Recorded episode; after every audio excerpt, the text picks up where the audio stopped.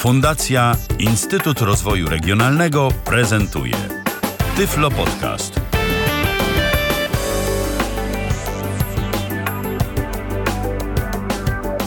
Dobry wieczór. Jak zwykle w czwartki, jak zwykle po 19. Witam serdecznie y, słuchaczy Babiego Lata w Tyflo Podcaście. Z tej strony Ala Witek. Jest mi jak zwykle niezmiernie miło, że zechcieliście Państwo spędzić kolejny wieczór w naszym towarzystwie. A dziś będziemy rozmawiać o doborze pomocy optycznych, o samych pomocach optycznych.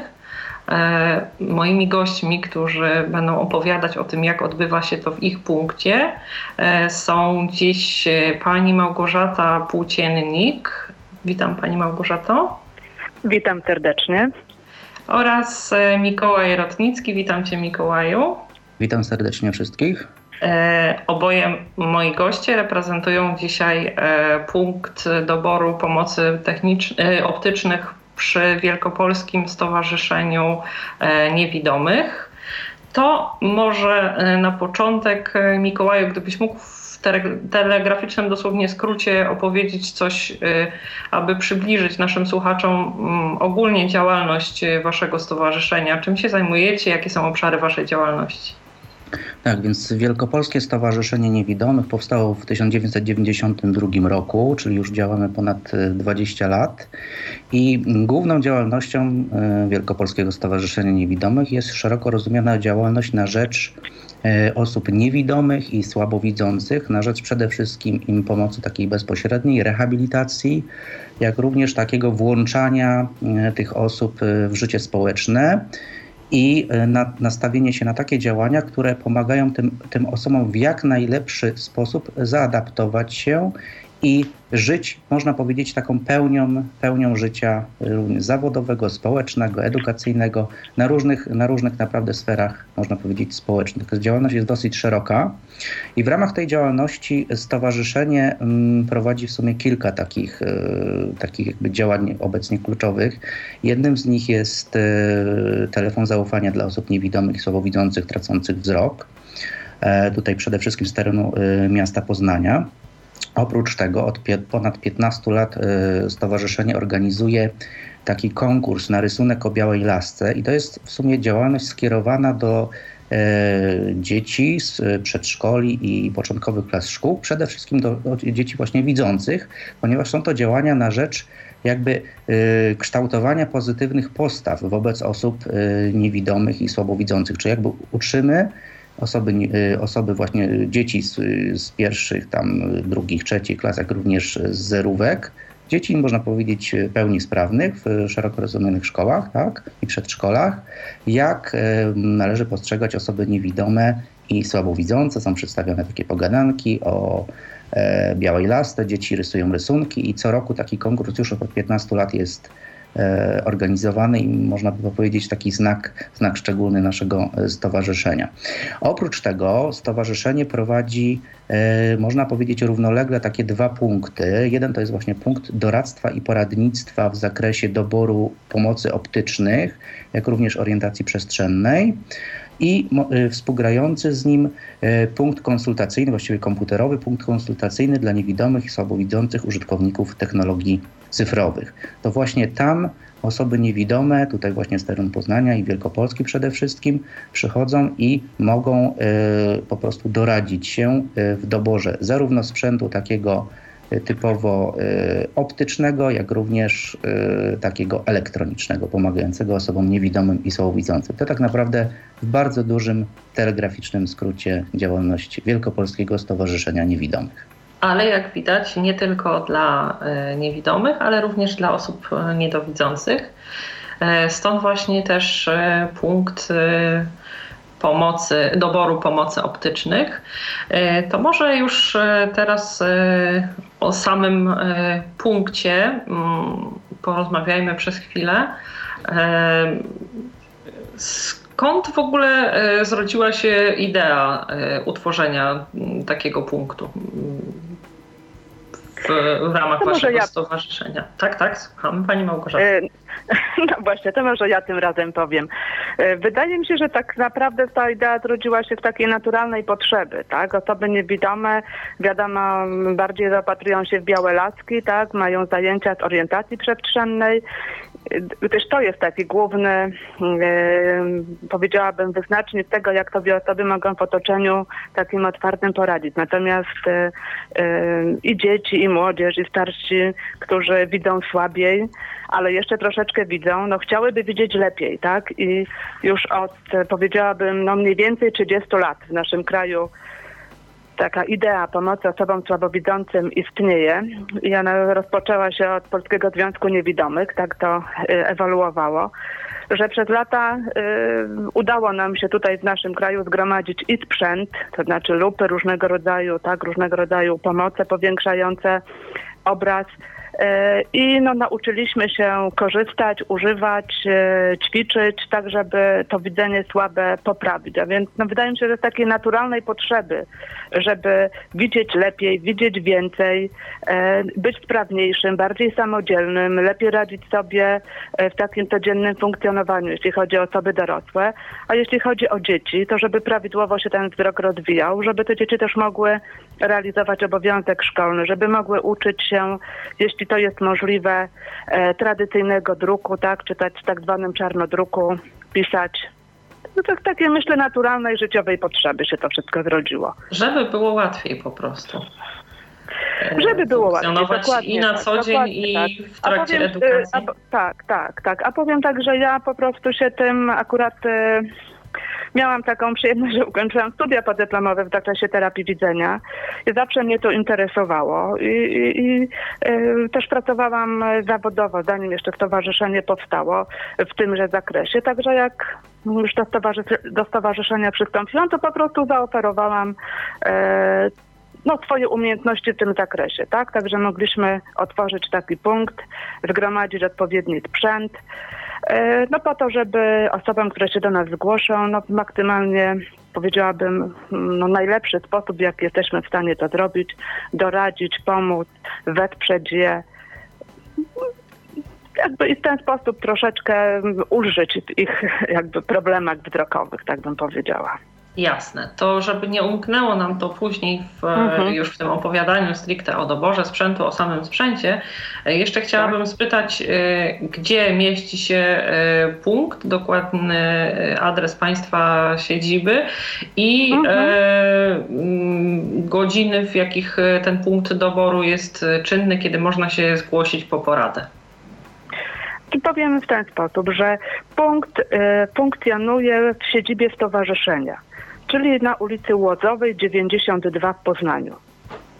E, I e, godziny otwarcia są uzgadniane telefonicznie ponieważ są osoby, którym pasuje przyjść przed południem, są osoby Aha. słabowidzące, które chcą przyjść po południu, są Czyli osoby umawiamy się jakby na które wizytę, pracują tak? w tygodniu, y, przychodzą w sobotę. E, my mieliśmy takie wyznaczone godziny, ale bardzo trudno było się tych godzin trzymać. W związku z tym umawiamy się po prostu indywidualnie. Wystarczy, że ktoś zadzwoni, tak? Mamy tutaj dwa numery telefonu. Jeden numer jest taki stacjonarny dla osób, które mają telefon stacjonarny 61 8 324 324 i drugi telefon to telefon komórkowy 508 i tak samo końcówka 324 324 i ustalamy indywidualnie te spotkania. Zawsze e, znaczy, może zadzwonić ktoś, kto ma, nie wiem, osobę bliską, która straciła wzrok, albo która sama e, traci ten wzrok, albo sama jest osobą słabowidzącą. E, czasami dzwonią też osoby, które przeszły jakieś wypadki, tak, I, wskutek jakiegoś nagłego zdarzenia losowego w jaki sposób straciły wzrok, czy też przyczyny neurologiczne, czy jeszcze inne, tak, bo wiadomo, że problemy wzrokowe też towarzyszą takim ogólnoustrojowym y, schorzeniom. Więc y, no tak to funkcjonuje po prostu. Dzwonimy, ustalamy. Zawsze proszę też, to, żeby zabrać ze sobą na przykład dokumentację medyczną. Jeśli ktoś ma jakieś lupy, okulary, których używał w ostatnim czasie, to też proszę, żeby zabrać ten sprzęt.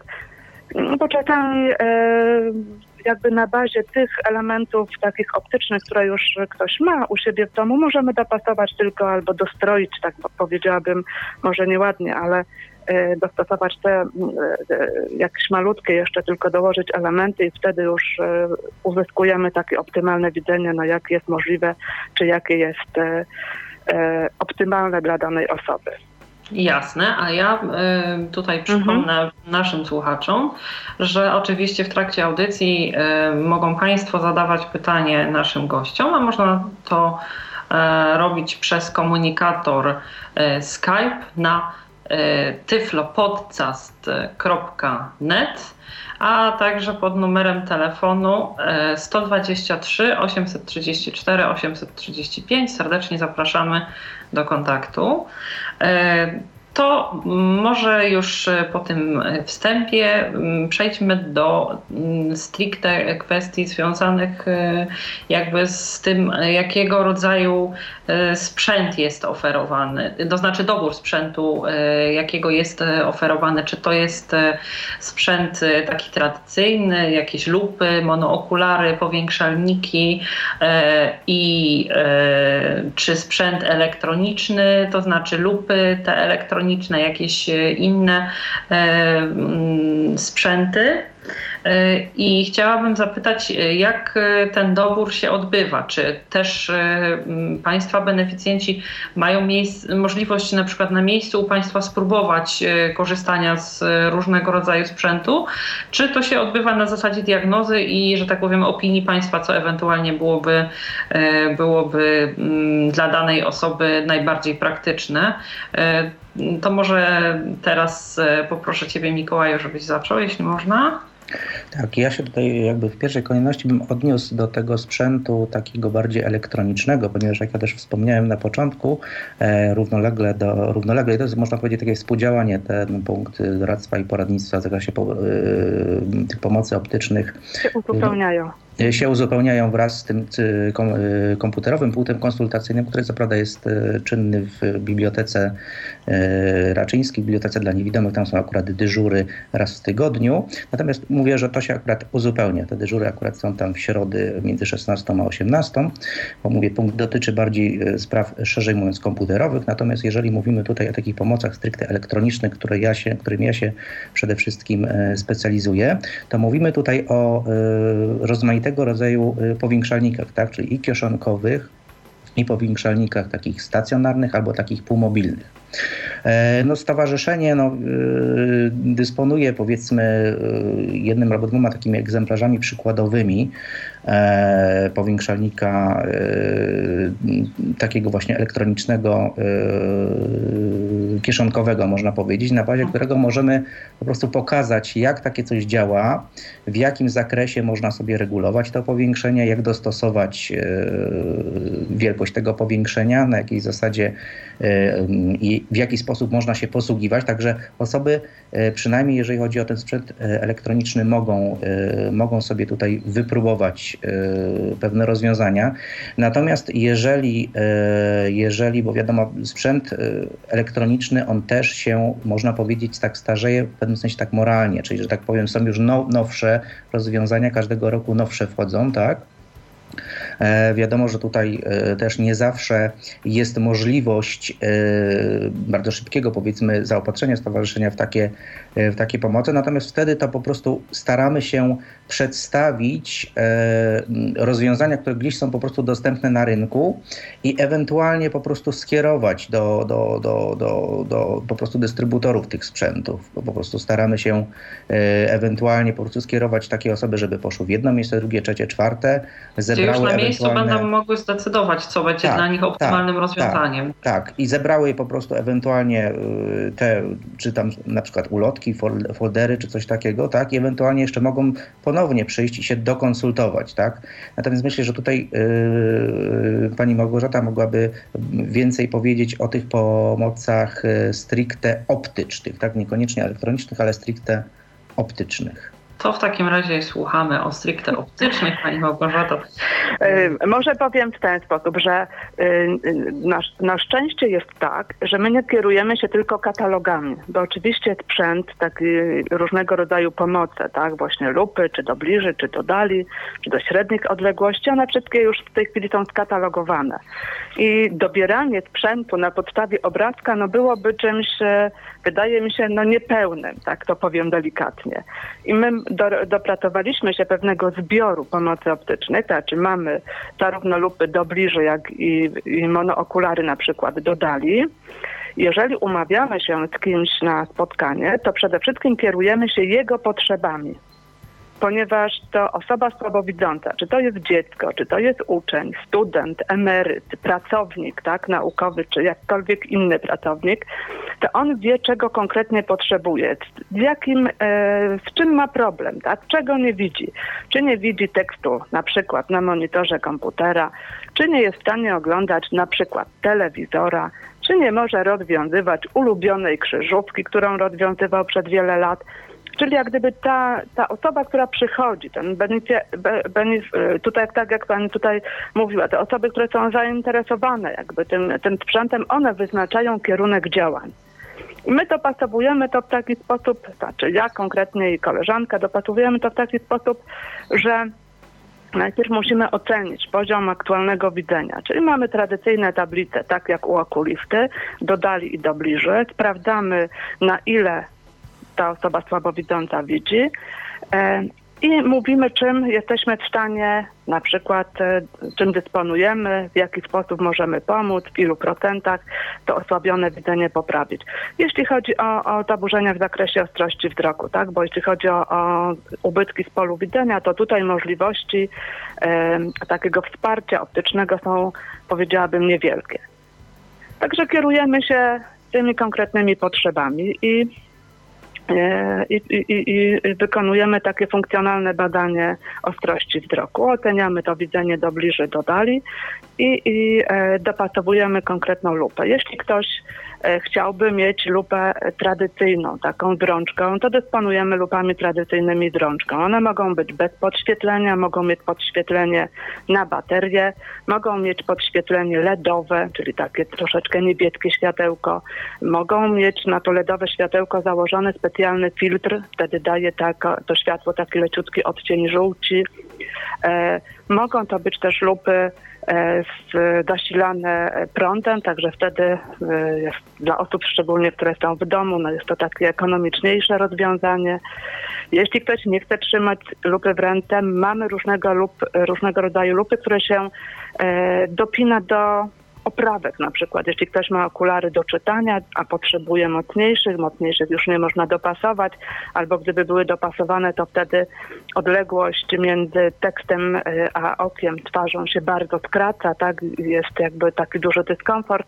A wtedy mamy różnego rodzaju lupy dopinane do oprawki okularowej. To jest Mogą to bardzo dobre. Na jedno oko, na, na, drugi, na dwoje oczu. Tak, także mamy różnego rodzaju okulary lupowe, okulary lupowe do czytania, tak, okulary lupowe do średniej odległości, tak mniej więcej od 3 do 10 metrów, na przykład do oglądania właśnie programów telewizyjnych, do, e, można ich używać wtedy, kiedy jesteśmy w muzeum, żeby ewentualnie obejrzeć, e, nie wiem, rzeźbę, tak, jakiś, jakiś eksponat, który, który nas interesuje. E, nie wiem, może, może pani jeszcze mnie dopyta, bo mi umknęły te pytania, które pani po drodze Ale zadawała. to mm, nawet e, nie w tym rzecz, żeby opowiedziała pani o każdym z tych, z tych urządzeń. Mhm. Chodziło mi bardziej o sam obraz tego, jakiego rodzaju, z jakiego rodzaju e, oferty tego doboru można skorzystać. A chciałam spytać, Kim są beneficjenci państwa punktu? Mogą być, czy to mogą być osoby tylko z orzeczoną niepełnosprawnością, czy osoby, które po prostu zgłaszają się do państwa, bo stwierdzają, czy to właśnie na skutek jakichś e, innych e, powiązań z innymi schorzeniami, mm -hmm. czy wypadków, czy też po prostu z wiekiem pogarsza się im wzrok i tak. y, mając słabe rozeznanie w tym, co e, rynek optyczny w zakresie tych pomocy im oferuje, y, kierują się do Państwa właśnie po porady. Kto może z nich skorzystać? Znaczy, powiem tak, że u nas nie ma skierowań, tak? Jakby tak. nie funkcjonujemy tak, jak funkcjonują placówki Narodowego Funduszu Zdrowia. Czyli może przyjść każdy, kto jest zainteresowany problemami osób niewidomych i słabowidzących. I, I tej porady jesteśmy w stanie udzielić właściwie tym, którzy są tymi tematami zainteresowani. Jeśli chodzi o osoby słabowidzące, to, to również, tak?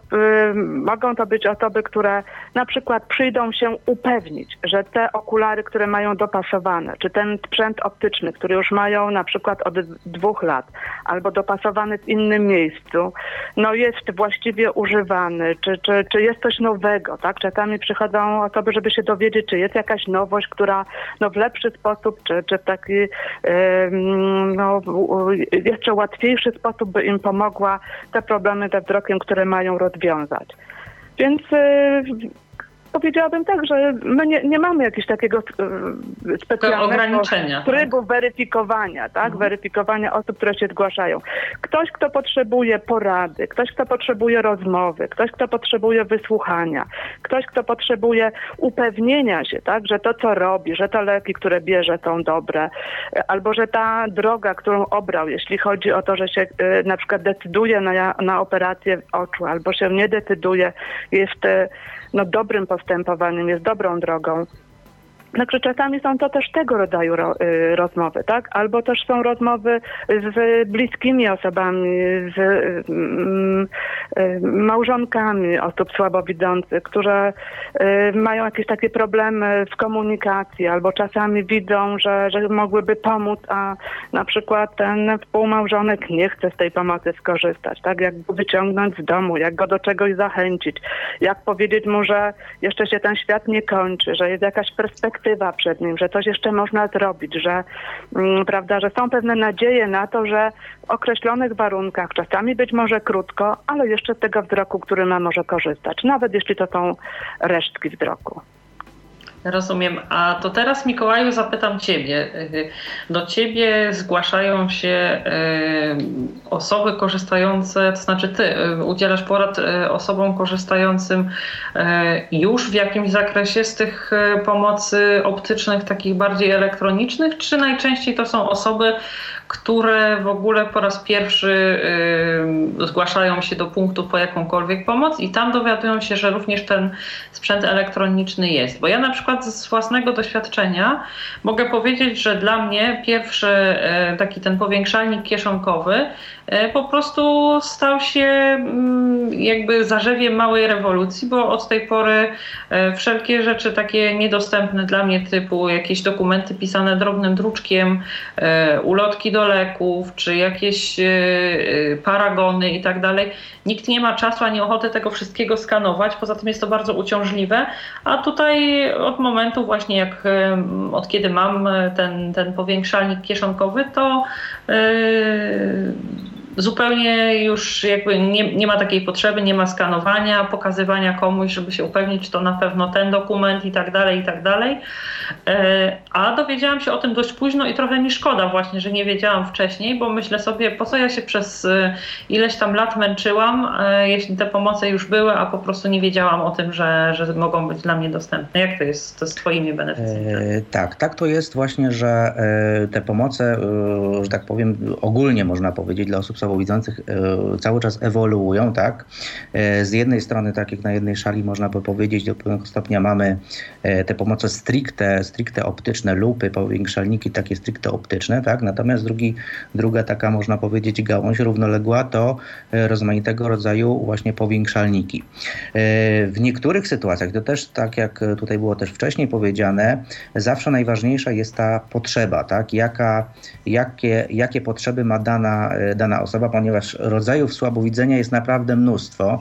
E, od, e, tak jak tutaj też było wcześniej powiedziane, e, różnego rodzaju zakres widzenia, zawężenia pola widzenia. Naprawdę tego jest rozmaite. Każdy ma swoje własne potrzeby.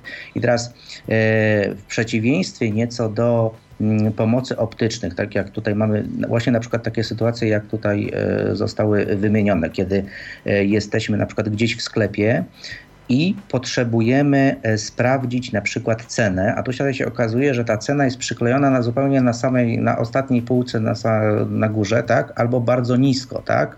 I tak. teraz gdybyśmy używali e, tradycyjnej lupy, no to e, Trzeba można by się wyobrazić... kłaść na ziemi tak, albo iść pod tak, Tak, no już nie mówiąc o tym, jakie to, że tak powiem, dookoła sensacje można by było, tak. że tak powiem, e, wywołać, tak? Czy, czy, czy wśród oczywiście pokupujących albo obsługi sklepu, tak?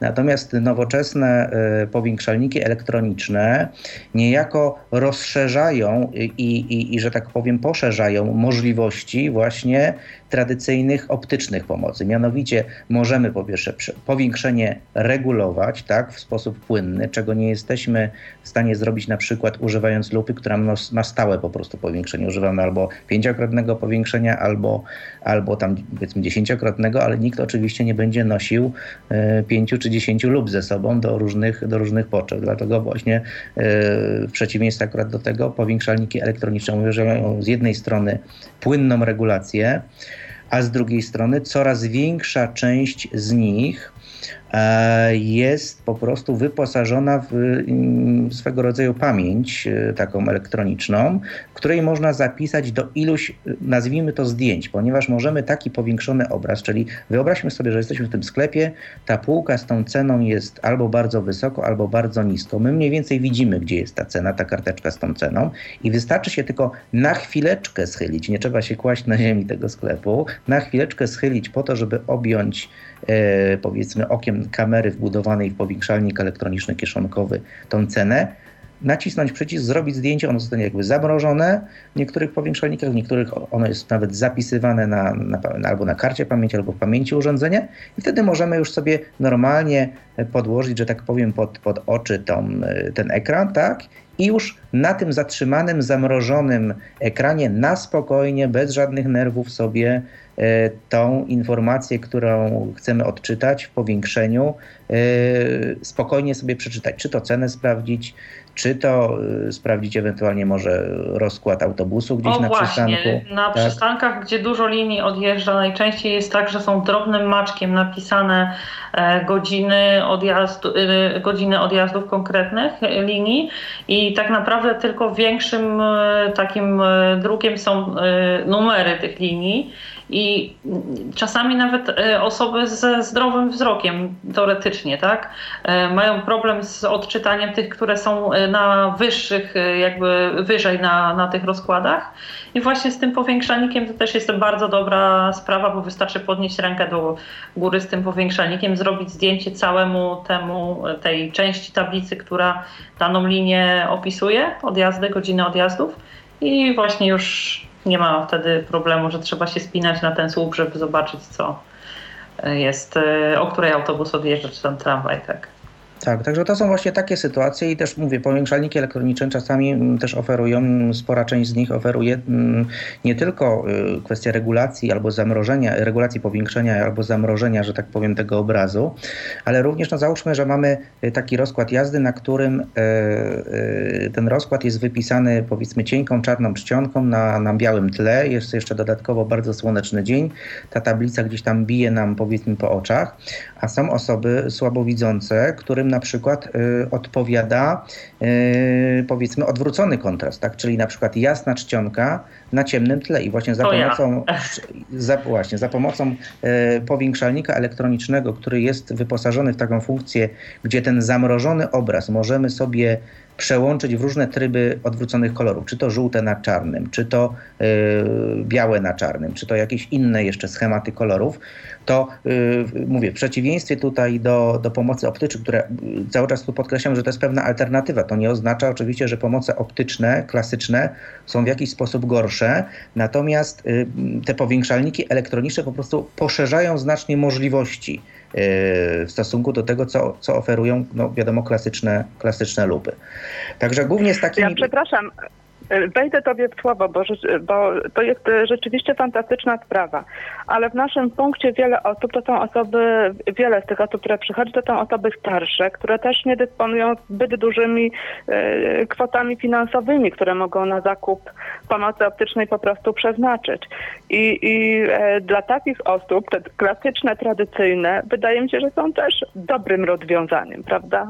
Tak, zgadza się, bo właśnie tutaj trzeba też o tym mm. powiedzieć, że... Powiedzieć o porówna... tym aspekcie, takim bardzo przyziemnym tak, jednak, że, tak. że te pomoce mimo wszystko są dosyć drogie. Jest pewna grupa ludzi, no, które, których na to nie stać, tak? tak I, i, tak. no i niestety muszą się zadowolić tymi innymi rzeczami, ale czy innymi pomocami, ale staramy się, żeby te inne pomoce po prostu były dobrej jakości, tak, były um, no, no, no, optymalnie, tak powiem, dopasowane do tego, czego ktoś potrzebuje, tak? I jednocześnie, żeby ta osoba nie miała kłopotów z jej obsługą, bo powielokroć zdarzało się, że ktoś miał na przykład dopasowane okulary lupowe i e, wydawało się, że one spełniają swoją rolę. W momencie, kiedy ta procedura zakupu, bo to trzeba przez Narodowy Fundusz Zdrowia, tak, że ktoś udał się do okulisty, okulista zapisał e, te okulary lupowe na e, odpowiedni druk, druk. Ten, z tym drukiem trzeba było się e, przejść do siedziby Narodowego Funduszu Zdrowia, żeby uzyskać zgodę na refundację.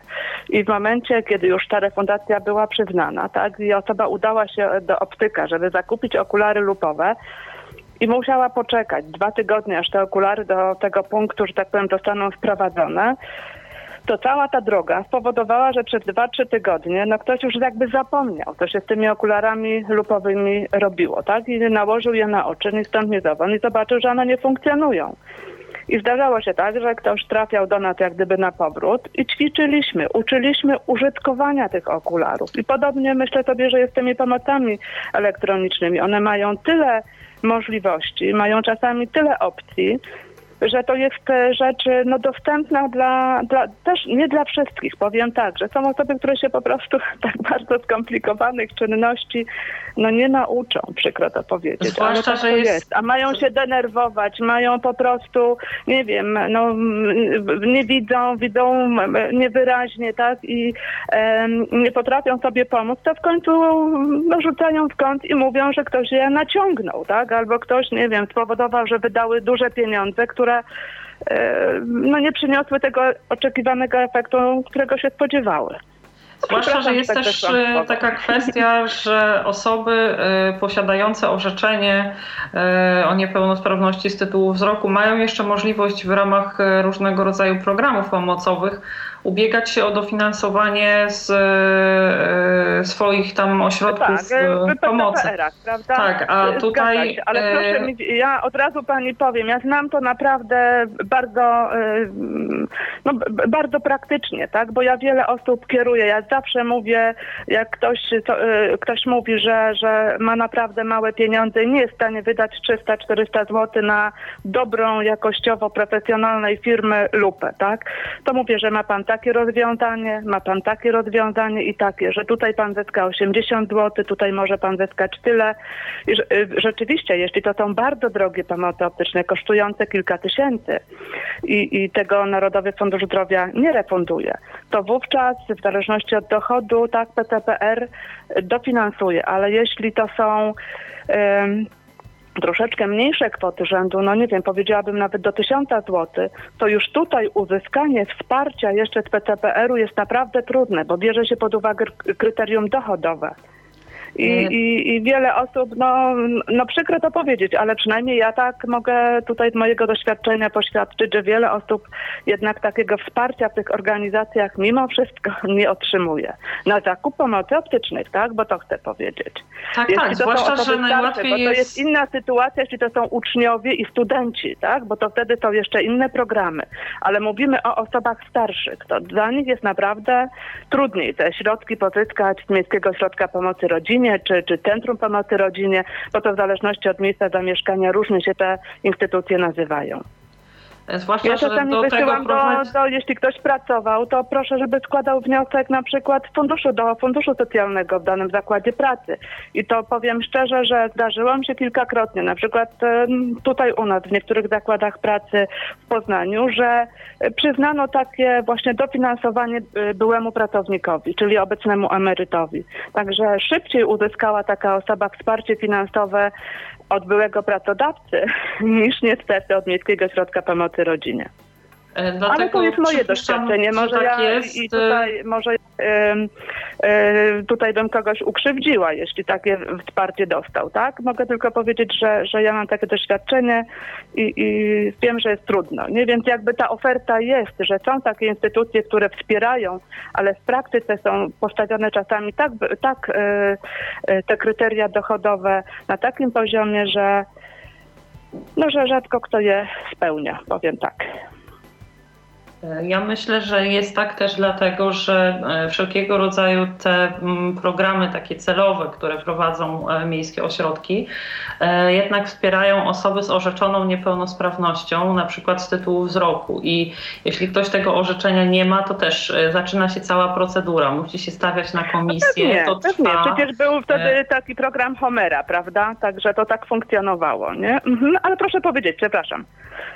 Że, że jeśli ktoś nie ma orzeczenia, to może o nie się ubiegać w każdym e, wieku, prawda? I w każdym czasie. Tak, tak, tylko mówię, że to też wydłuża czas e, oczekiwania na tego typu pomocy, więc e, może i te tradycyjne po prostu jakby są szybciej dostępne, zanim ktoś przejdzie całą tą procedurę weryfikacyjną i później już po otrzymaniu orzeczenia o stopniu niepełnosprawności ma w ogóle możliwość ubiegania się o dofinansowanie tych sprzętów elektronicznych.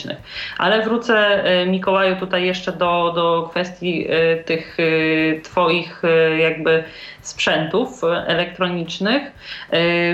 Bardzo cieszy mnie, jeśli w ogóle już mogę powiedzieć coś o własnych doświadczeniach w kwestii takich pomocy, że kiedyś te powiększalniki to były e, praktycznie całe maszyny, był wielki ekran, jakaś przesuwająca się platforma, gdzie dokument czy książkę można było położyć, żeby odczytać. Dzisiaj spokojnie, nawet do powiedzmy średniej wielkości e, damskiej torebki, taka lupa elektroniczna się e, chowa i po prostu można ją w każdej chwili wyjąć i z niej skorzystać. Poza tą miniaturyzacją i takim jakby mm, coraz bardziej e, rozszerzającym się spektrum funkcji tych, e, tych e, mm, pomocy. Jakie są inne trendy w tych, w tych pomocach optycznych? Czy to jest jakby lepsza jakość materiału, coraz bardziej takie mm, dopasowane, dopasowanie praktyczne do codziennego użytkowania? W sensie takim, że te produkty są na przykład coraz lżejsze, że nie boli ręka w trakcie czytania książki, od trzymania tego cały czas. Jak to wygląda z Twoich obserwacji e, na przestrzeni tego czasu, kiedy udzielasz? Tak, zgadza się. Właśnie tutaj ten aspekt wagi jest chyba jednym z najistotniejszych, mianowicie obserwuje się e, coś takiego, że ekrany w tych e, urządzeniach są coraz wyższej jakości, są względnie coraz większe. Oczywiście mm, wiadomo, że jeżeli mówimy o powiększalnikach e, kieszonkowych, no to wiadomo, te ekrany zbyt duże nie mogą być, no ale na przykład takie powiedzmy już tam 5-6-calowe ekrany, e, to oczywiście wiadomo, że coraz większy rozmiar ekranu rodzi za sobą coraz, większa, coraz większą masę urządzenia, ale nie tylko ze względu na wielkość ekranu, ale również na, na to, że takie ekrany potrzebują więcej prądu, a więcej prądu to oczywiście większa bateria, prawda? Też e, postęp w, technologiczny właśnie w, bateriach, w ogniwach, które są tam stosowane, obecnie są to już takie e, tak zwane mm, litowo-polimerowe, bardzo, bardzo lekkie ogniwa i to na przestrzeni lat naprawdę jest duży skok. Waga idzie w dół, można powiedzieć. Z roku na rok są one coraz lżejsze, coraz cieńsze, tak, te mm, powiększalniki. Z drugiej strony mają e, coraz bogatsze funkcje, tak, między innymi te różne kontrasty, płynna regulacja powiększenia, zamroże- Jasność, ciemność. zamrożenie, jasność, ciemność i tak dalej. I co, że tak powiem, w ostatnim może roku, dwóch się pojawia, y, to y, ekrany dotykowe. Tak jak do tej pory najczęściej te powiększalniki były wyposażone E, w e, stosunkowo dużej wielkości przyciski, no bo też trzeba pamiętać o tym, że osoba słabowidząca, która e, ma obsługiwać taki powiększalnik, no ona musi wiedzieć, gdzie wcisnąć włącznik, gdzie wcisnąć przycisk regulacji tam różnych trybów, gdzie wcisnąć przycisk włączenia na przykład podświetlenia i tak dalej, i tak dalej. Te przyciski musiały być duże i oczywiście one też zajmowały miejsce na całym urządzeniu, tak? A teraz dzięki temu, że mamy ekrany dotykowe, to dosłownie na chwilę przełączenia się między jedną czy drugą funkcją my możemy wywołać odpowiednie menu na ekranie. Ono też jest zrobione w sposób y, bardzo dobrze dostosowany z reguły do, do potrzeb osób słabowidzących, czyli te menu opcji, te czcionki zastosowane w tych menu, ta przycisk włącz, wyłącz, przełącz tryb, one są bardzo, bardzo kontrastowe, bardzo duże. I takie urządzenie w tym momencie może być wyposażone, praktycznie cała jego przednia powierzchnia może być wy, wypełniona, można powiedzieć, ekranem, poświęcona na ekran, tak? dzięki czemu mamy szerszy dostęp, szerszy, szerszą, y, powiedzmy, E, szerszy zakres możemy e, powiększonego, powiększonej treści objąć tym, tak? E, a miejsce jakby nie jest marnowane na te przyciski, które możemy po prostu wyświetlić w danym momencie na ekranie wtedy, kiedy one są potrzebne. To można powiedzieć taki troszeczkę trend zgodny z tym, co dzieje się na rynku telefonów komórkowych, prawda? Były telefony z klawiaturami, a teraz praktycznie kupno telefonu komórkowego z klawiaturą pomalutku, pomalutku zaczyna graniczyć z cudem, bo coraz więcej, e, bo coraz więcej tych telefonów jednak posiada ekrany dotykowe i w tą stronę też widać powiększalniki, przynajmniej kieszonkowe, zmierzają. Natomiast tak jak było też powiedziane e, tutaj e, wcześniej, e, Alicjo, powiedziałaś o, ty, o tych e, bardziej stacjonarnych powiększalnikach, gdzie trzeba było jakimś tam stolikiem manewrować z położoną książką. Tak dzisiaj stolika praktycznie już nie ma, takiego ruchomego, tylko kładziemy sobie książkę pod okiem kamery, ta kamera robi zdjęcie całego tekstu i wręcz za pomocą rozmaitego rodzaju inteligentnych funkcji wbudowane w e, powiększalniki stacjonarne ten tekst, można powiedzieć, jest rozbierany na linie nawet, a wręcz nawet na słowa, tak? A niektóre powiększalniki i nawet y, starają się rozpoznać w ogóle tekst i ewentualnie nam go przeczytać. Natomiast dla osób, które jeszcze chcą się posługiwać wzrokiem, to zrobienie zdjęcia tekstu takiego napisanego od deski do deski kilkadziesiąt linijek, robimy to zdjęcie i na ekranie, yy, najczęściej też już płaskim, może ten tekst być, y, że tak powiem, przekształcony w taki sposób, że nie, nie czytamy go na przykład linia po linii, ale w ciągu jednej linii od lewej do prawej, ciągłej, niekończącej się linii i niektóre osoby na przykład w taki sposób wolą czytać, aniżeli wodzić wzrokiem od lewej do prawej, prawda? I to już takie możliwości oferują właśnie nowoczesne powiększalniki e, stacjonarne. Także nie ma już tej jakby takiej fizyczności ruszania tym stolikiem, po prostu robi się zdjęcie. Mało tego, te książki czy te strony poszczególnych książek, publikacji możemy też zapamiętać w urządzeniu i nie musimy tego wielokrotnie, y, że tak powiem, skanować. Wystarczy to zeskanować raz, na przykład wypożyczamy książkę gdzieś z biblioteki, y, pożyczamy ją tylko raz, a potem już mamy ją y, zapisaną w urządzeniu w postaci, można powiedzieć, obrazów poszczególnych stron i łatwiejszy do tego dostęp. Jasne. To o trendach e, w pomocach optycznych, elektronicznych e, nieco już się dowiedzieliśmy. To teraz zapytam o e, bardziej szczegółowo o trendy w sprzęcie dobieranym przez panią Małgorzatę. Ja swoją przygodę, że tak powiem, z sprzętem tym tradycyjnym skończyłam na takich zwykłych lupach wkładanych za oprawkę okularów, co było bardzo niekomfortowe, bo oczywiście przy każdym pochyleniu głowy ona się ruszała, przechylała, e, albo bardzo niewygodnych lub e, takich tych właśnie do trzymania z rączką, które były bardzo ciężkie i jak się e, trzeba było w jakąś lekturę na dłużej zagłębić, to już nie wiem co bardziej bolało, oczy czy ręka. Jak to dziś wygląda w sprzęcie tym tradycyjnym i jak wygląda to też od strony takiej powiedzmy bardziej designerskiej, czy producenci kładą też nacisk na e, na wygląd tego, tego sprzętu, na estetykę wykonania. Oczywiście, oczywiście. Sprzęt jest już e, dużo lepszej jakości, już nie, nie, zupełnie innego tworzywa robiono są soczewki, tak? To nie jest szkło, to już nie jest, chociaż również są ludzie, którzy preferują szklane lupy, ale już jest inne tworzywo, czyli tak jak mówił Mikołaj, przede wszystkim one są lżejsze powiedziałabym, że rączki, uchwyty, bo w zależności od tego, czy to ma być lupa tradycyjna, taka do trzymania w ręce, czy ona ma być na podstawce, to te elementy są również y, ergonomiczne, dopasowane troszeczkę do ułożenia palców. Nie są to wąziutkie rureczki, które trzeba trzymać bardzo, tak powiedziałabym, no całą, całą dłonią, prawda? Tylko można y, y, objąć luźniutko, tak? Nie trzeba takiego dużego napięcia, jeśli chodzi o, o samą dłoń te, które są montowane na, na, na podstawce, również mają mięciutkie e, od dołu nóżki podklejone specjalnymi gumkami, także przesuwa się je szybciej. E, lupy takie, które są przygotowane dla dzieci, mają kolorowe, te plastikowe osłony, tak? To już nie są tylko lupy powiedziałabym czarne, czy ewentualnie popielate, ale czasami są niebieskie, czerwone, także wchodzi kolor. E, są różnych kształtów, nie tylko okrągłe, mogą być prostokątne, mogą być e, e, zbliżone bardziej do kwadratu, tak, czy kwadratowe wręcz. Że, że tu, tu, w tym kierunku też idzie. Jakość się poprawiła, jeśli chodzi o samo wykonanie, rodzaj plastiku, tego tworzywa użytego do oprawienia tej soczewki. No jakość samego szkła powiększającego, bo już nie ma takiej aberracji chromatycznej, tak, to wszystko tam nie, nie pływa, jeśli nie uchwycimy odpowiedniej ogniskowej.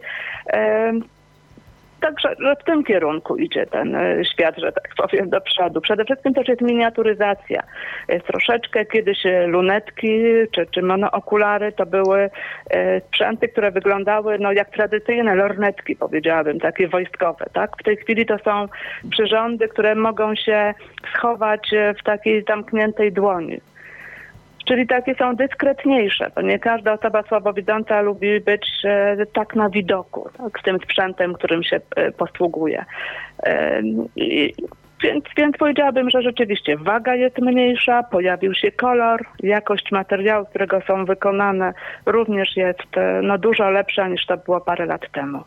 Nie są takie toporne, nie są takie ciężkie, e, łatwe w użyciu no powiedziałabym tak, też właśnie przydatne, że można ze sobą zabrać do torebki czy, czy do kieszeni. Ktoś może mieć lupę składaną, kieszonkową, która wygląda um, no, jak, jak złożona chusteczka, tak, leciutka, etui, etui jest kolorowe, więc y, można wybrać sobie kolor od czekoladowego, można wybrać do, do, do czerwonego, pomarańczowego, więc 12-18 kolorów etui. Więc możemy do, do, do swoich potrzeb, tak, ulubionych kolorów, te, tych, które preferujemy, albo wybrać sobie taki kolor, który jest dla nas ważny ze względu na przykład na kontrast. Aha, oczywiście. To cieszy, że i o jakość, i o te formy designerskie również producenci zadbali. To teraz chciałabym zapytać y, Państwa, hmm, y, jak, jaki produkt na przestrzeni tych, y, tego czasu działalności Waszego punktu w Waszym odczuciu okazał się taki najbardziej rewolucyjny, zmieniając e, jakby e, funkcjonowanie e, w odczuciu waszych beneficjentów. Jak to u Pani było, Pani Małgorzato? Kojarzy Pani jakieś takie produkty, które okazały się swego rodzaju przełomem w, w korzystaniu tegoż, z tegoż sprzętu? No ja muszę powiedzieć, że to jest na pewno lupa elektroniczna bo, jakkolwiek jestem tutaj, y, no często jakby dopasowuję te tradycyjne, klasyczne tak zwane, tak, ale jednak ta lupa elektroniczna otworzyła takie możliwości, mm, że, że to uważam, że to jest wielkie osiągnięcie, jeśli chodzi o e, powiększanie obrazu dla, dla osób słabowidzących, także postawiłabym na to. A jak u Ciebie, Mikołaju, wygląda kwestia takich kamieni milowych w sprzęcie? No ja, ja bym tutaj też przyklasnął akurat w tym miejscu, bo yy, powiem tak, z jednej strony, z jednej strony yy, pomoce ty, typowo stricte optyczne, yy, ze względu na swoje oczywiście w, właściwości takie stricte fizyczno, fizyczno, fizyczno-optyczne, wiadomo, że tam do pewnego stopnia już poza tym designem, tym wyglądem, tym kształtem, tak, no to jest jakaś taka powiedzmy górna granica, tak, jeżeli mówię o, o, o jakimś tam rozwoju, tak. Natomiast tutaj jest na pewno jakiś taki skok, Y, związany z tą dodatkową funkcjonalnością, tak? dodatkową, dodatkowymi, dodatkowymi y, funkcjami. Tak? To oczywiście, y, tak jak powiedzieliśmy tutaj wcześniej, też rodzi że tak powiem, czasami dla niektórych osób może to być z jednej strony krok milowy, ale z drugiej strony pewna część osób, która preferuje lupy tradycyjne, gdzie one mimo wszystko ta intuicyjność, nazwijmy obsługi jest, jest, jest że tak powiem, praktycznie od razu, tak? Przykładamy lupę, tak? Czy zakładamy. I działa. Tego i działa, tak? I tutaj jakby nie jesteśmy uzależnieni od tego. Na pewno trzeba oczywiście tutaj uwzględnić tą kwestię, że o ile powiększalniki elektroniczne one e, zrewolucjonizowały ten e, świat pomocy optycznych dla osób, słabo, dla osób słabowidzących, tak? O tyle no, cały czas e, trzeba pamiętać też o tym, że, on, że to są jednak urządzenia na prąd elektryczny, tak? I może się zdarzyć, tak, że zapomnimy naładować, tak? Zapomnimy naładować, tak? Albo już jesteśmy, byliśmy przekonani, że jest naładowana, a tutaj kryzysowa, powiedzmy, sytuacja, wyciągamy, lupa nam gaśnie i, i jest problem, tak? I w tym momencie byśmy musieli wyciągnąć lupę tradycyjną Także to ma swoje oczywiście y, dwie strony. Natomiast co do tej rewolucjonalności, to tutaj akurat też y, zgodzę się z tym, że, że jednak ta elektronika y, idzie właśnie, że tak powiem, w tą stronę.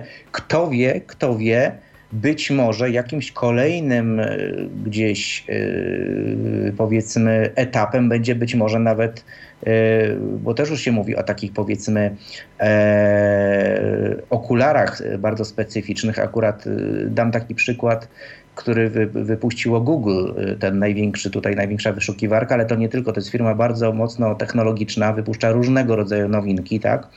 I oni jakiś czas temu wypuścili tak zwane Google Glass, czyli okulary, tak? Klasyczne okulary, w które możemy włożyć szkła E, również z jakimś tam powiększeniem, ale okulary, na których powierzchniach osobie, która on je nosi, wyświetlane są dodatkowe informacje, tak?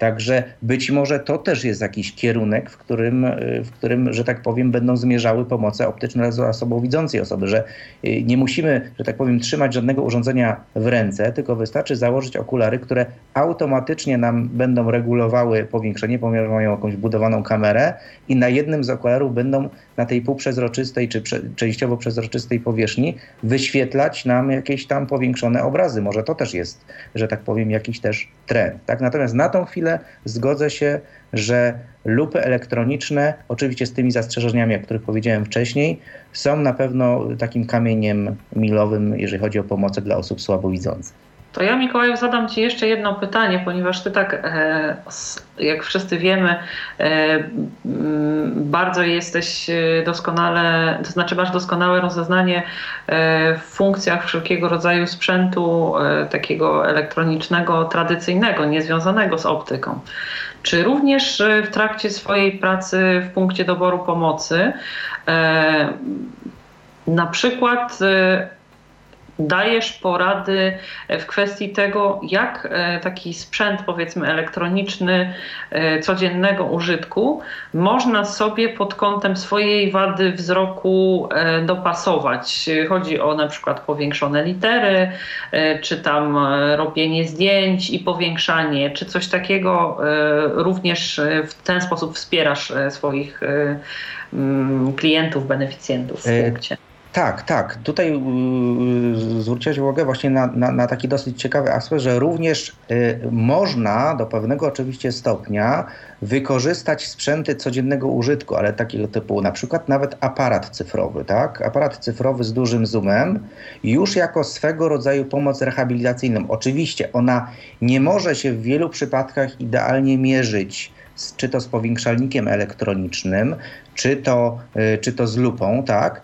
Ale na przykład powiem z takiego y, powiedzmy y, własnego doświadczenia, gdzie y, też podróżuję oczywiście dużo po świecie, w różnych miejscach i no bardzo często zdarza się, że będąc powiedzmy w sąsiedztwie jakiegoś znanego zabytku, znanego budynku, znanej, znanego miejsca tak, turystycznego, tak, E, no, chociażby, no nie wiem, przytoczmy, przytoczmy może jakiś tam, nie wiem, przykład jakiegoś powiedzmy zabytku, tak?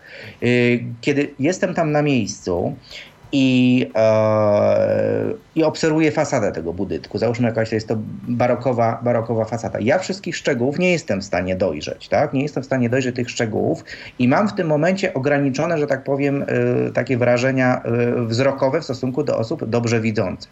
Natomiast kiedy ja zrobię zdjęcie na zoomie, i ewentualnie je zobaczę nawet y, w danym momencie. A, a, a, już nie mówiąc o sytuacji, w której ja wracam do domu po, po, po, y, po tej gdzieś wyprawie, tak?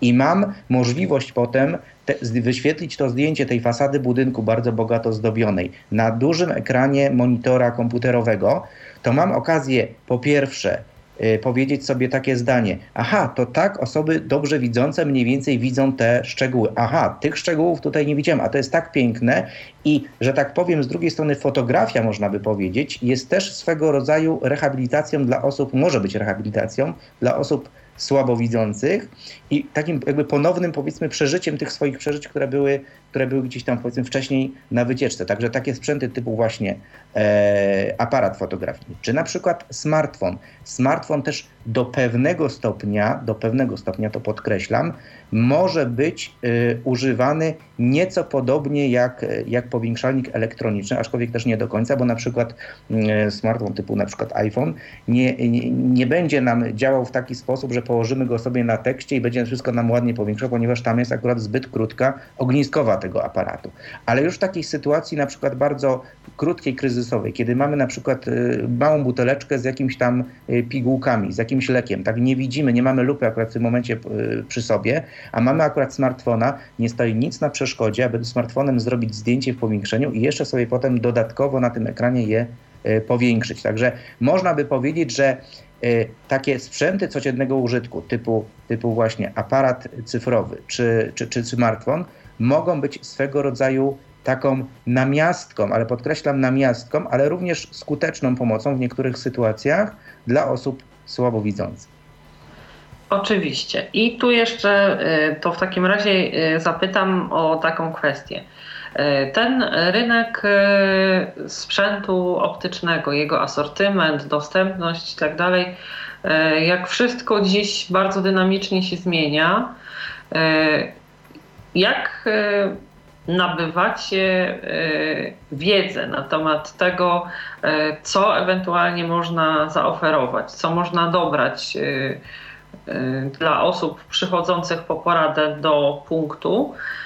Czy to są, nie wiem, jakieś targi branżowe, publikacje, czy najwięcej wiadomości o jakości, przydatności, funkcjonalności tego sprzętu uzyskujecie z opinii samych beneficjentów, którzy już używają jakiegoś nowego produktu i dzielą się opiniami na jego temat. Pani Małgorzato, jak to wygląda w Pani przypadku? E, powiem tak, że ja sprawdzam akurat strony internetowe, czyli te nowinki tak na, najszybciej są dostępne na stronach internetowych firm, które y, zajmują się produkcją sprzętu optycznego. Praktycznie co roku, jak nie to dwa lata, każda taka bardziej znana firma, przynajmniej tutaj na naszym rynku, jest ich kilka, wydaje swój nowy katalog.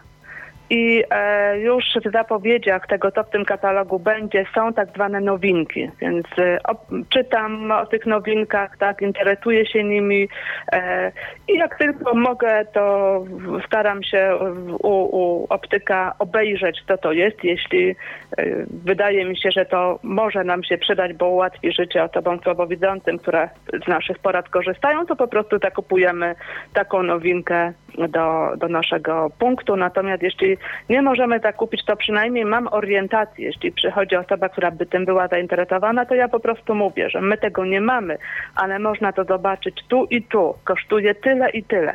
Proszę pójść i sprawdzić, tak, czy to, co my oferujemy panu wystarczy, czy jednak ta nowa rzecz no, będzie lepsza, wygodniejsza i, i przede wszystkim bardziej spełni oczekiwania. Także przede wszystkim z internetu. Czasami bywamy na takich e, różnego rodzaju e, wystawach, tak? albo konferencjach, którym e, towarzyszą wystawy sprzętu optycznego. No, na przykład w Warszawie w, grudniu przeważnie jest taka wystawa i tam firmy zajmujące się dystrybucją sprzętu optycznego również wystawiają swoje nowinki, więc można jakby naocznie doświadczyć te, tego, co to ten sprzęt nowy oferuje, tak? Na czym polega jego nowość, czy, czy dla jakiej grupy osób jest e, skierowany. E, I, I, myślę, że to są takie dla mnie dwa, dwa główne źródła. E, powiem jeszcze tak, że co kilka lat jest organizowane spotkanie takie nasze branżowe e, osób, które się zajmują rehabilitacją wzroku słabowidzących i na tym spotkaniu są to na przykład osoby, które pracują w ośrodkach szkolno-wychowawczych dla niewidomych i słabowidzących i na takich spotkaniach wymieniamy się doświadczeniami, mówimy prawda, sobie o tym, co to nowego ktoś ma, co mógłby polecić. Może wymieniamy się wtedy tymi praktycznymi informacjami. Podsyłamy sobie adresy. Taką, taki, takie, takie wsparcie, powiedziałabym, e, właśnie zawodowe od osób, które się zajmują tą samą dziedziną. No takie trzy źródła bym wymieniła jako najważniejsze. Oczywiście czytam, tak? Czytam jeszcze taką literaturę właśnie adresowaną do osób niewidomych, słabowidzących, czy Tyfloświat na przykład. Tam też czasami są publikacje e, adresowane dla osób słabowidzących. Dziękuję bardzo. A jak to wygląda u Ciebie, Mikołaju? No, jest to bardzo podobne. To też jest oczywiście internet, strony internetowe rozmaitych producentów, bo nie już mówię, no, sprzęt y, zarówno ten, y, o którym tutaj była mowa, y, optyczny, jak również te lupy elektroniczne i powiększalniki, to też są mm, specjalistyczne firmy, które się zajmują tego produkcją, no i śledzenie ich stron internetowych, zarówno też śledzenie informacji, które gdzieś się pojawiają jako takie tak zwane newsy, aktualności, tak, na rozmaitych stronach poświęconych e, dostępności, poświęconych e, technologiom asystującym, jak również też śledzenie właśnie rozmaitego rodzaju konferencji, czy to tutaj w Polsce, tej Reha for the Blind in Boland, która jest organizowana praktycznie każdego roku w grudniu, jak również tych, tych konferencji, jednych z większych na świecie, typu CISAM, E, tak jak tutaj w marcu e, się odbyło w Stanach Zjednoczonych w Las Vegas, tam też oprócz sprzętu stricte dla niewidomych jest masa sprzętu dla osób słabowidzących prezentowana. Tak? I te nowinki po prostu, można powiedzieć, tak swoje spływają. Na początku jest to z reguły tak, że dowiadujemy się o tym sprzęcie, potem jakby pogłębiamy e, tą wiedzę, a potem bardzo często dochodzi do takiej sytuacji, kiedy te sprzęty fizycznie pojawiają się już u polskich dystrybutorów i w tym momencie albo możemy sami się tam udać i, i, i, zbadać, jak to wygląda, zanim, e, żeby zdobyć jeszcze więcej wiedzy takiej bardziej praktycznej, e, a potem w kolejnych, e, powiedzmy, krokach możemy, tak jak tu też było wcześniej powiedziane, już pokierować konkretną osobę. Proszę sobie pójść do, w to miejsce, w tamto miejsce, zorientować się praktycznie na własnej skórze, ponieważ chyba jednym z najistotniejszych aspektów jest to, aby, aby y, beneficjent, osoba, która ma skorzystać, czy to ze sprzętu elektronicznego powiększającego, czy tradycyjnego, tradycyjnej pomocy optycznej, jest przekonanie się na, jaką, na, na własnej skórze po prostu. Tak, ona musi sama sprawdzić,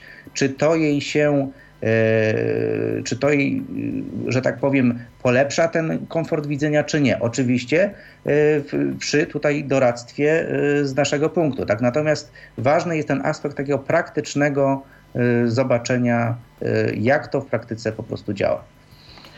A czy pod egidą Waszego punktu doboru pomocy optycznych również odbywają się jakieś prezentacje producentów sprzętu w Waszym stowarzyszeniu, czy nie ma takiej możliwości?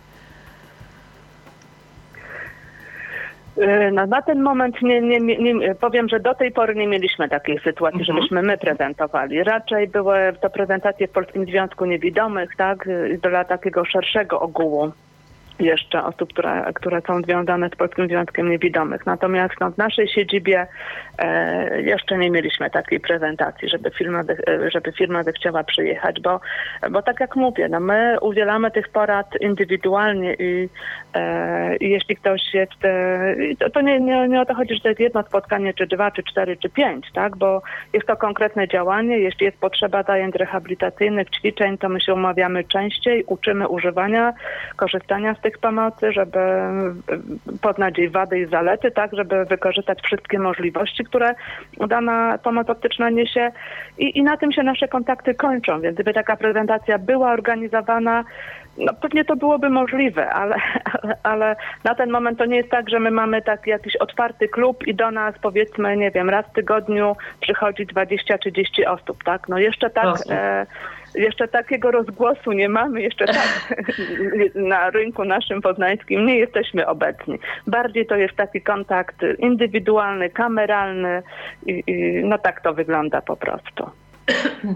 A chciałabym w takim razie zapytać, y, jak oceniacie mm, świadomość y, asortymentu tego sprzętu u samych y, klientów czy beneficjentów zgłaszających się po porady do punktu. E, czy to są częściej osoby, które e, tracą wzrok i właściwie dopiero się oswajają z tym światem pomocy optycznych? E, są zaskoczone ilością, jakością, różnorodnością tego sprzętu? Czy to są raczej osoby, które już od dłuższego czasu używają sprzętu optycznego, mają rozeznanie w tym, co jest oferowane i e, tylko jakby mm, zmieniają, że tak powiem, na lepszy model, to czym dysponują na, na mhm. obecną chwilę. E, tak naprawdę są jedni i drudzy, tak? Bo są tacy, którzy, dla których jest to nagła sytuacja jakaś losowa, zdrowotna i, i jeszcze tego rozeznania nie mają i czasami po prostu szukają, wchodzą od jednej instytucji do drugiej, tak, dowiadują się, bo jeszcze u nas jakby brakuje takiej, powiedziałabym, kompleksowej jakiejś e, opieki nad osobami, mimo wszystko. Jest tyle organizacji, tyle stowarzyszeń, a czasami jak, jak osoba, nie wiem, no, w jakiś taki nagły sposób traci wzrok, no to wydaje mi się, że, że jeszcze brakuje nam takiego miejsca, czy takiego, czy, czy może okulista nie daje e, powiedzmy jakiejś informacji, która by zawierała 20-30 punktów, że może pan teraz to, to, to, to, to, to, prawda, że ktoś ma jakieś, jakąś możliwość wyboru, że, że na przykład takie osoby, które tracą wzrok, to czasami działają tak troszkę po omacku, tak, i one jakby tego rozeznania nie mają, ale ktoś, kto od wielu lat żyje ze swoim słabowidzeniem, to najczęściej ma rozeznanie, co jest, tak? Jeśli się dowiaduje, że są jakieś nowości, to tak jak pani mówiła, przychodzi, żeby zobaczyć, czy ten lepszy e, czy ten nowszy model jest lepszym modelem, tak? Czy on rzeczywiście mi pomoże e, lepiej, czy, czy, czy, czy sprawniej, tak? Czy, niż to, co mam do tej pory. Więc są i tacy, i tacy, powiedziałabym. E, to na koniec chciałabym, e, żebyście Państwo pochwalili się sami trochę, e, jak to jest w Waszym odczuciu z przydatnością tego typu porad. Czy w swojej pracy rzeczywiście dostrzegacie coś takiego, że osoby, które przychodzą i powiedzmy skarżą się na różnego rodzaju uciążliwości, dyskomforty związane z dużym ubytkiem wzroku y, po jakimś czasie y, od skorzystania z porady w punkcie przychodzą, mówią, że tutaj to doskonale ułatwiło i tak dalej, że mają ochotę jakby na bieżąco sprawdzać, czy jeszcze jakieś inne alternatywy są w tym sprzęcie. Mm, to może Ciebie Mikołaj zapytam. Powiem tak, z własnego doświadczenia tak zdarzają się właśnie takie osoby, które już wielokrotnie korzystały z, tutaj z, z, z, pomocy e, stowarzyszenia w jednym i drugim e, punkcie konsultacyjnym i poradnictwa.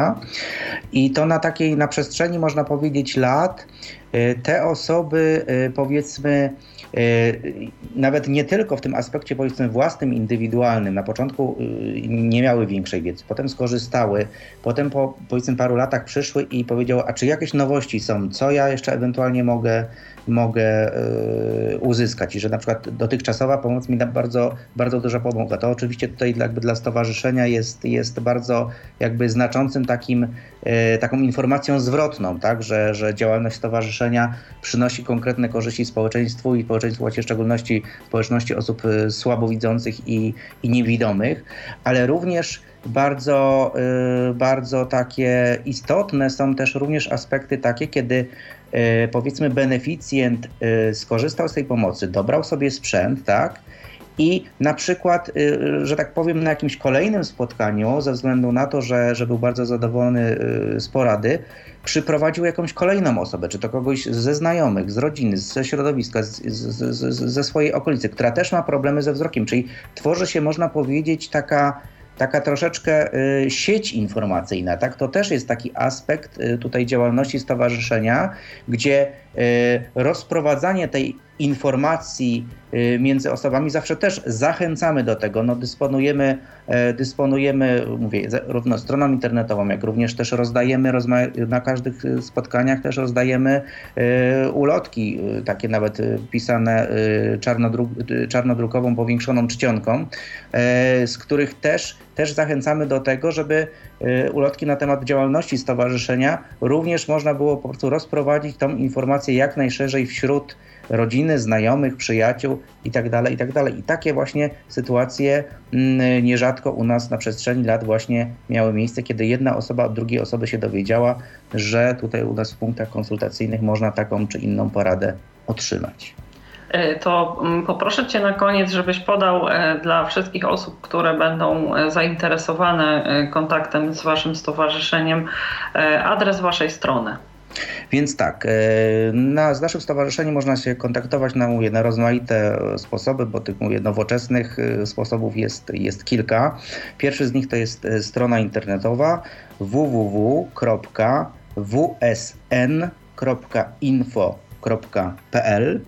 to jest strona internetowa. Adres mailowy to jest stowarzyszenie małpa wsn.info.pl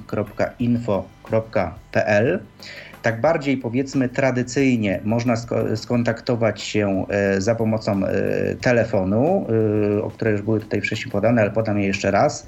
Telefon stacjonarny 61 8 324 324 i telefon komórkowy 508 324 324. A tak jeszcze wrócę nieco do powiedzmy internetu i takich y, coraz popularniej y, stosowanych wśród internautów, również niewidomych, słabowidzących mediów społecznościowych. Dostępni jesteśmy również na Facebooku. Nasza strona www facebook.com ukośnik niewidomi i podobnie na Twitterze twitter.com ukośnik niewidomi. Także sposobów komunikacji jest, jest wiele. Można również y, pisać też y, klasycznie na adres y, siedziby stowarzyszenia Wielkopolskie Stowarzyszenie Niewidomych, ulica Łozowa 92 61 400 443 Poznań. E, mam nadzieję, że e, będą osoby zainteresowane skorzystaniem e, z porad Waszego punktu i ogólnie z kontaktem z Wielkopolskim Stowarzyszeniem Niewidomych. Ja mm, bardzo dziękuję i Pani, Pani Małgorzato, i Tobie Mikołaju za przyjęcie zaproszenia do Babiego Lata i bardzo ciekawą rozmowę odnośnie doboru sprzętu optycznego i tego, co Y, na rynku sprzętu optycznego obecnie się dzieje. Y, państwu y, w imieniu swoim i realizującego nasz dzisiejszy program Tomasza Bileckiego dziękuję za uwagę. Przypomnę, że naszymi gośćmi byli dziś pani Małgorzata Płóciennik. Dziękuję bardzo za udział w programie. Ja również bardzo dziękuję i życzę wszystkiego dobrego. Dziękuję bardzo. I Mikołaj Rotnicki z Stowarzyszenia e, Wielkopolskiego Stowarzyszenia Niewidomych. Dziękuję i Tobie, Mikołaju. Dziękuję bardzo i wszystkich bardzo serdecznie pozdrawiam. A ja już żegnam się z Państwem. Do usłyszenia w kolejnym odcinku Babiego Lata. Kłaniam się. Ala Witek. Do usłyszenia. Był to Tyflo Podcast. Pierwszy polski podcast dla niewidomych i słabowidzących. Program współfinansowany ze środków Państwowego Funduszu Rehabilitacji Osób Niepełnosprawnych.